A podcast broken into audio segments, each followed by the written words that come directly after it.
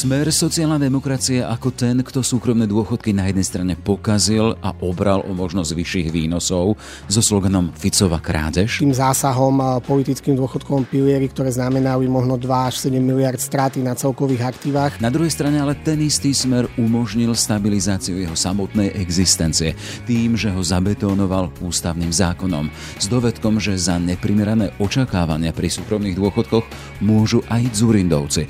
Tak sa pozera na genézu druhého piliera dôchodkový expert predvolebnej koalície strán Progresívne Slovensko a spolu Ján Remeta. V predvolebnom čase vám v podcastoch ponúkam aj seriál o dôchodkoch a zámeroch politických strán, aké s nimi majú. S čím teda prichádza PS spolu? Určitá miera regulácie, či cez tie poplatky, či cez tie aktívne riadenie tých portfólií, alebo aj cez to, že veľmi radi by sme do výplatnej fázy zaviedli nejaký ďalší konkurenčný prvok štátu, keďže vidíme a skúsenosť ukazuje, že tie anuity, tak ako boli ponúkané pri tých prvých dôchodkoch, neboli možno ani férové, ani spravodlivé. Životným poisťovňam by tak mohla v réžii PS spolu pribudnúť štátna konkurencia v podobe novej inštitúcie, ktorá by sa zaradila do radu správcov a výplacov súkromných dôchodkov dôchodkov. Zmeny však navrhujú už pri samotnom vstupe do systému. Bol by povinný s možnosťou uváženého rozhodnutia pre výstup do 5 rokov programe je aj pomoc v navigácii v neznámych vodách investovania s cieľom pomôcť sporiteľom vybrať si primeranú a najvýhodnejšiu investičnú stratégiu pre zhodnotenie súkromných dôchodkových úspor. Trošku ten štát by mal určitú to základné rozhodovacie rámce pre toho vstupujúceho alebo pre toho sporiteľa a nechať mu voľno samozrejme, ale ten základ by mal určiť štát, ak ten človek nemá záujem a tak ďalej sa rozhodovať.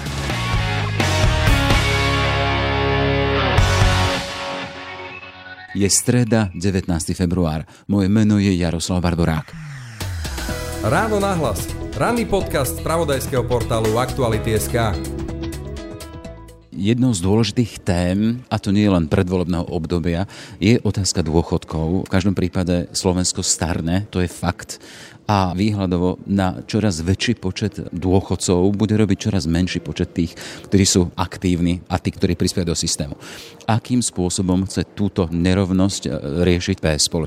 To bude téma pre Jana Remetu. Pekný deň prajem. Pekný deň. Pán Remeta, v rámci diskusie rozhovorov aj z vašej strany zaznieva to, teda, že oceňujete prístup Ficovej vlády v tom, teda, že druhý pilier je v ústave. Prečo? Lebo je jednou z možnosťou, ktorá doplnkovo podporuje to, aby bol ten systém dlhodobo udržateľný pri tých parametroch, ktoré ste spomínal, že čoraz viac bude pracujúci, čoraz menej pracujúcich a čoraz viac dôchodcov, čiže vyžiada si dodatočné náklady. Čiže na úkor e, možno dnešných nákladov sa poistujeme do budúcnosti, že časť z zodpovednosti prevezmú aj ľudia tým, že sa rozhodnú vstúpiť do druhého piliera a budú si sporiť na súkromných osobných účtoch, čo odbremení proste štát od e, tých celkových nákladov tej transformačnej zmeny. A to je jediný prínos alebo jediné plus e, Ficových vlád? Uh, no nie. Ak hovoríme o druhom pilieri. Ak hovoríme o druhom pilieri, tak možno sa to dá takto zjednodušene konštatovať. To, že, že sa to dalo do ústavného zákona, tak je istotou toho, že sa ten druhý pilier bez nejakej väčšej ústavnej väčšiny alebo zmeny zásadnej nálady v spoločnosti nezruší dôchodky, čiže je základným predpokladom tzv. trojpilierovosti dôchodkového systému. To znamená prvý pilier, druhý, kde je dobrovoľné rozhodnutie, ale povinný a potom je ten tretí, kde sa dobrovoľne rozhoduje ten zamestnanec si súkromne sporiť a štát ho podporuje cez nezdaniteľnú časť. A áno, je to možno tá najlepšia vec, lebo ako vieme, viaceré politické zásahy v tom druhom pilieri, zle nastavené očakávania na začiatku, za čo nesie aj možno predchádzajúca vláda nejakú zodpovednosť, nie tá Ficová.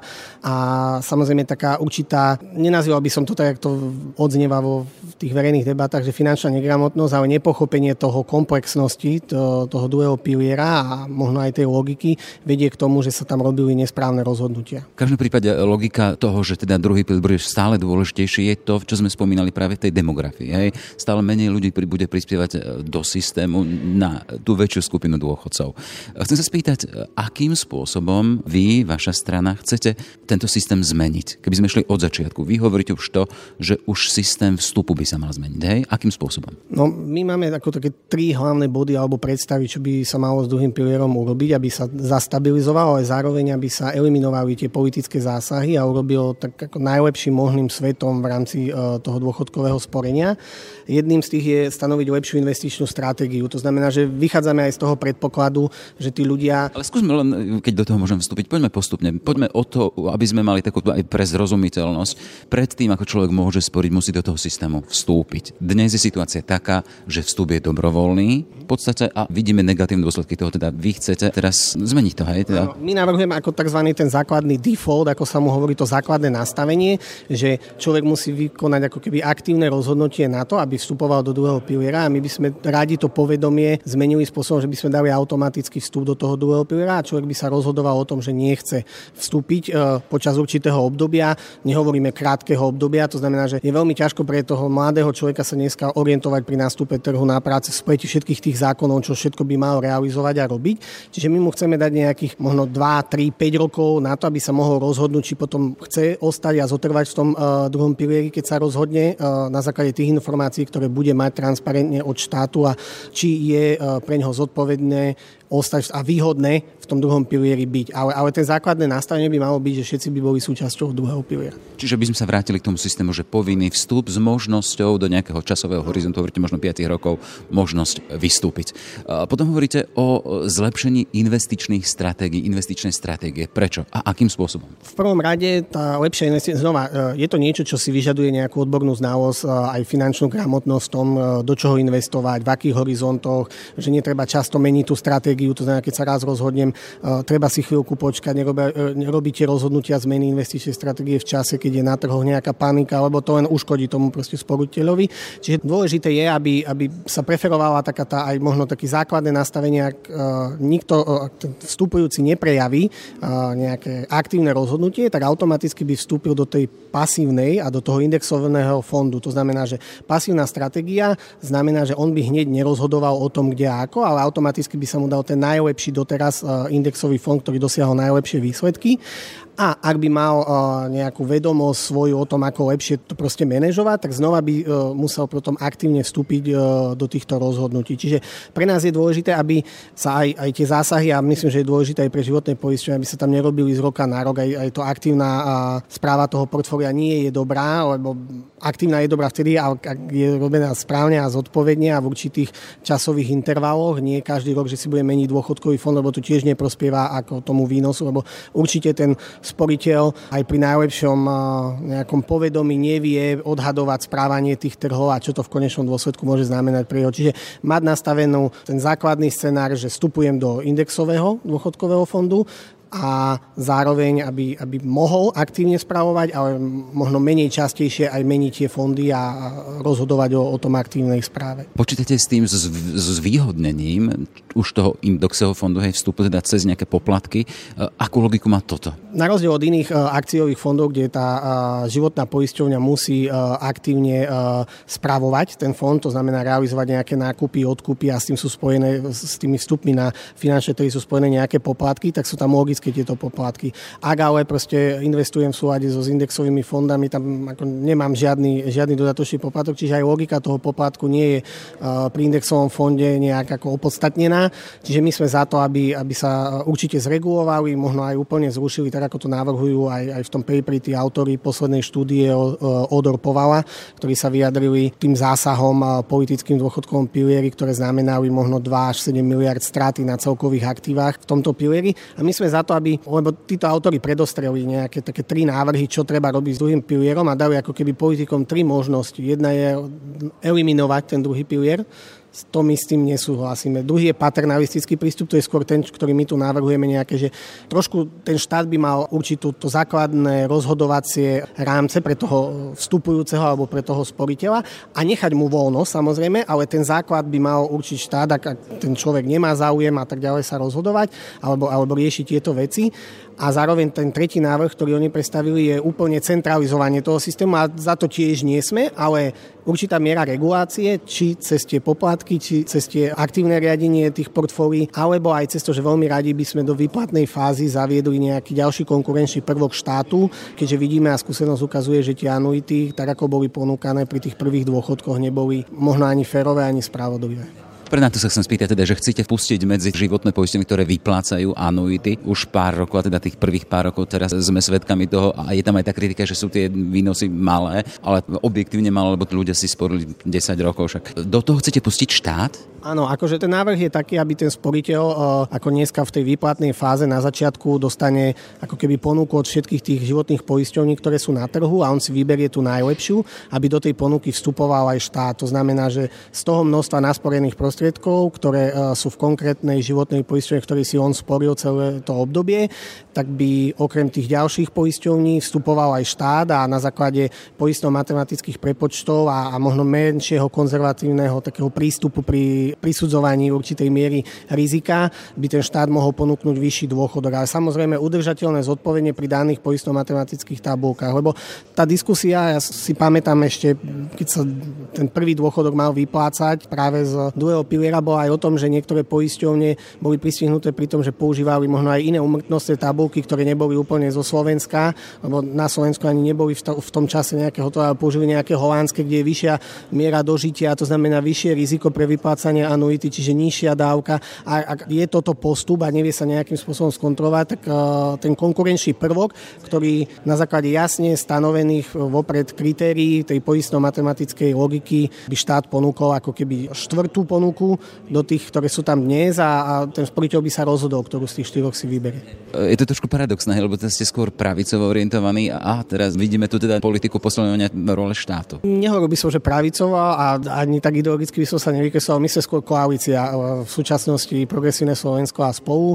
Možno jedna strana je v tom starom škatulkovaní viac ideologicky naľavo, druhá napravo, ale spolu si myslím, že robíme také zodpovedné rozhodnutia tu aj tu, na jednu aj na druhú stranu. Je dôležité povedať, že tie rozhodnutia, dobré rozhodnutia nie sú pravicové a ľavicové, ale sú zodpovedné, sú udržateľné a sú také, že aj v prospech občanov. A teraz nemožno si myslieť, že, že štát môže nechať to pôsobenie niekde, kde, kde vzniká aj oligopol, oligopolné postavenie alebo čokoľvek, len tak na, na trh, ale musí určitým spôsobom regulovať. Regulácia je, je primeraná, opodstatnená a my ju chceme minimalizovať a tu na práve vo fáze, kde máme pocit, a, a teraz jedno, či sme z pravej strany, z ľavej strany tej koalície, si myslíme, že práve v tej výplatnej fáze aj tá skúsenosť naša, napriek tomu, že tí ľudia si tam krátko sporili, ale aj to krátke sporenie vygenerovalo nižšie dôchodky, než boli očakávania verejnosti a nie laickej verejnosti, ale odbornej.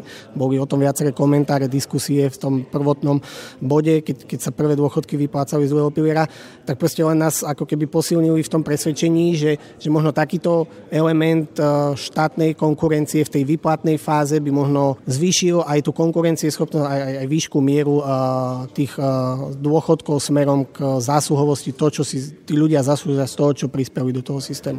V každom prípade druhý pilier bude vždy doplnkom toho prvého štátneho. Tam sa už dlho hovorí o nejakej zásadnej reforme toho prvého piliera. Čo by ste vy urobili s prvým štátnym pilierom? Prvom pilieri treba diskutovať o, o veľa, veľa zmenách. Je dôležité hovoriť o tom, že prvý pilier súčasnosti, tak ako je nastavený so všetkými zmenami, ktoré sa zrealizovali v poslednom období od minimálneho dôchodku, od e, dôchodkových nárokov, dôchodkového veku, e, zavedenia zastropovania, ale zrušenia automatu, ktorý tam existoval.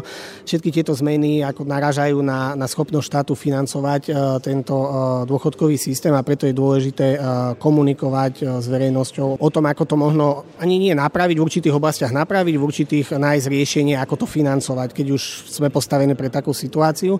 My hovoríme aj v našej koalícii, že ten prvý moment je určite treba riešiť spôsob a problém, ktorý tam zavedla súčasná vládna koalícia aj skrz uh, Slovenskú národnú stranu, kde vlastne v dôchodkovom systéme už dneska nezáleží uh, od toho, koľko si platíme, ale na tých najnižších úrovniach je minimálny dôchodok. Je jedno, či si platím z 1 eura alebo zo 700 eur, dostanem ten istý dôchodkový nárok. Čiže my by sme boli veľmi radi, aby tie minimálne dôchodkové nároky boli nejak solidárne stanovené a zároveň, aby sa odpalili všetky možné špekulácie a, a správania, ktoré nie sú ani zodpovedné a nie sú ani spravodlivé voči tým, ktorí si platia odvody z minimálnej mzdy a niekto, kto môže obchádzať ako rôzny konateľ a rôzny, čiže, čiže je tam viacero vecí, ktoré o, treba opraviť. A sú tie... ale, ale, nie rušenie hej, minimálneho dôchodku, nechápem, teda minimálny dôchodok ponechať, ale upraviť, ho. Áno, áno, urobiť e, ten minimálny dôchodok férový. To znamená neznižovať výšku minimálneho dôchodku, len e, znížiť počet rokov, ktoré sa započítavajú. Len v takom prípade, ak si človek platil odvody aspoň z minimálnej mzdy alebo z minimálneho vymerávacieho základu ten živnostník, pričom vieme a hovoríme aj o tom, že nemusel by platiť takéto odvody počas celého roka, ale len čas roka, ale aspoň z minima, aby, aby nedochádzalo k špekulatívnemu konaniu, že sa tu ľudia naučia platiť odvody z jedného eura za celú kariéru, 30 ročnú zaplatia 100 eur na odvodoch z toho jedného eura a potom budú požadovať za 20 rokov 80 tisícový e, nárok na dôchodku. A to, to je neudržateľné a nie ani spravodlivé voči tým, ktorí tie odvody platili a vytvárame taký precedens za morálny hazard spoločnosti a neochote platenia odvodov a daní. V každom prípade to sú návrhy, idete do toho s týmito návrhmi do diskusie, lebo predsa len ste realisti a neprekladáte, že budete možno zostávať vládu sami, ak by ste mali aj takúto silu. E, ste otvorení kompromisom? Samozrejme, že sme otvorení kompromisom. Ten náš návrh, ktorý sme predstavili, nie je len o dôchodkoch. Tie dôchodky sú ako druhá časť, ale tá prvá, tá hlavná je o zjednodušení odvodového systému ako takého, čiže odvody, ktoré si ľudia platia, nemať množstvo odvodov, mať len jeden zdravotný odvod, jeden sociálny odvod s dvoma výnimkami pre zdravotne ťažko postihnutých a starobných dôchodcov, mať jednu daň, jednu nezdaniteľnú časť, čiže zjednodušiť celý ten systém, aby ľudia mu trochu viac rozumeli, aby rozumeli, koľko v skutočnosti odchádza z toho príjmu a, a z nákladov práce zamestnávateľa na dôchodok a, a na ostatné sociálne dávky. Čiže v prvom momente je zjednodušiť, v druhom momente je opraviť tie zásadné chyby, ktoré sa udiali a v treťom momente je akási ponuka na, na také zásadnejšie zmeny v, tom, v dôchodkoch, lebo robiť zmeny len na odvodovej strane a nie v dôchodkoch, lebo ono je to prepojené, čiže, čiže to je dôležité. A to je to, čo dávame na stôl, na to, aby sme mohli aj s potenciálnymi koaličnými partnermi diskutovať o tom, ako by to mohlo v budúcnosti vyzerať, tak, aby to malo pozitívny vplyv na zníženie zaťaženia práce pre nízkopríjmových a stredne príjmových, aby to opravilo všetky tie nezrovnalosti, ktoré tam boli teraz do toho systému dôchodkového zavedené a aby to bolo aj udržateľné. Konštatuje Jan Remeta z koalice PS spolu. Ešte pekný deň. Pekný deň, ďakujem za rozhovor. Počúvate podcast Ráno na hlas. Sme v závere. Len pripomeniem, že téme dôchodkov a zámerov strán s nimi v predvolebných programoch sa budeme venovať aj v ďalších podcastoch. Ešte pekný deň želá Jaroslav Barborák. Všetky podcasty z pravodajského portálu Aktuality.sk nájdete na Spotify a v ďalších podcastových aplikáciách.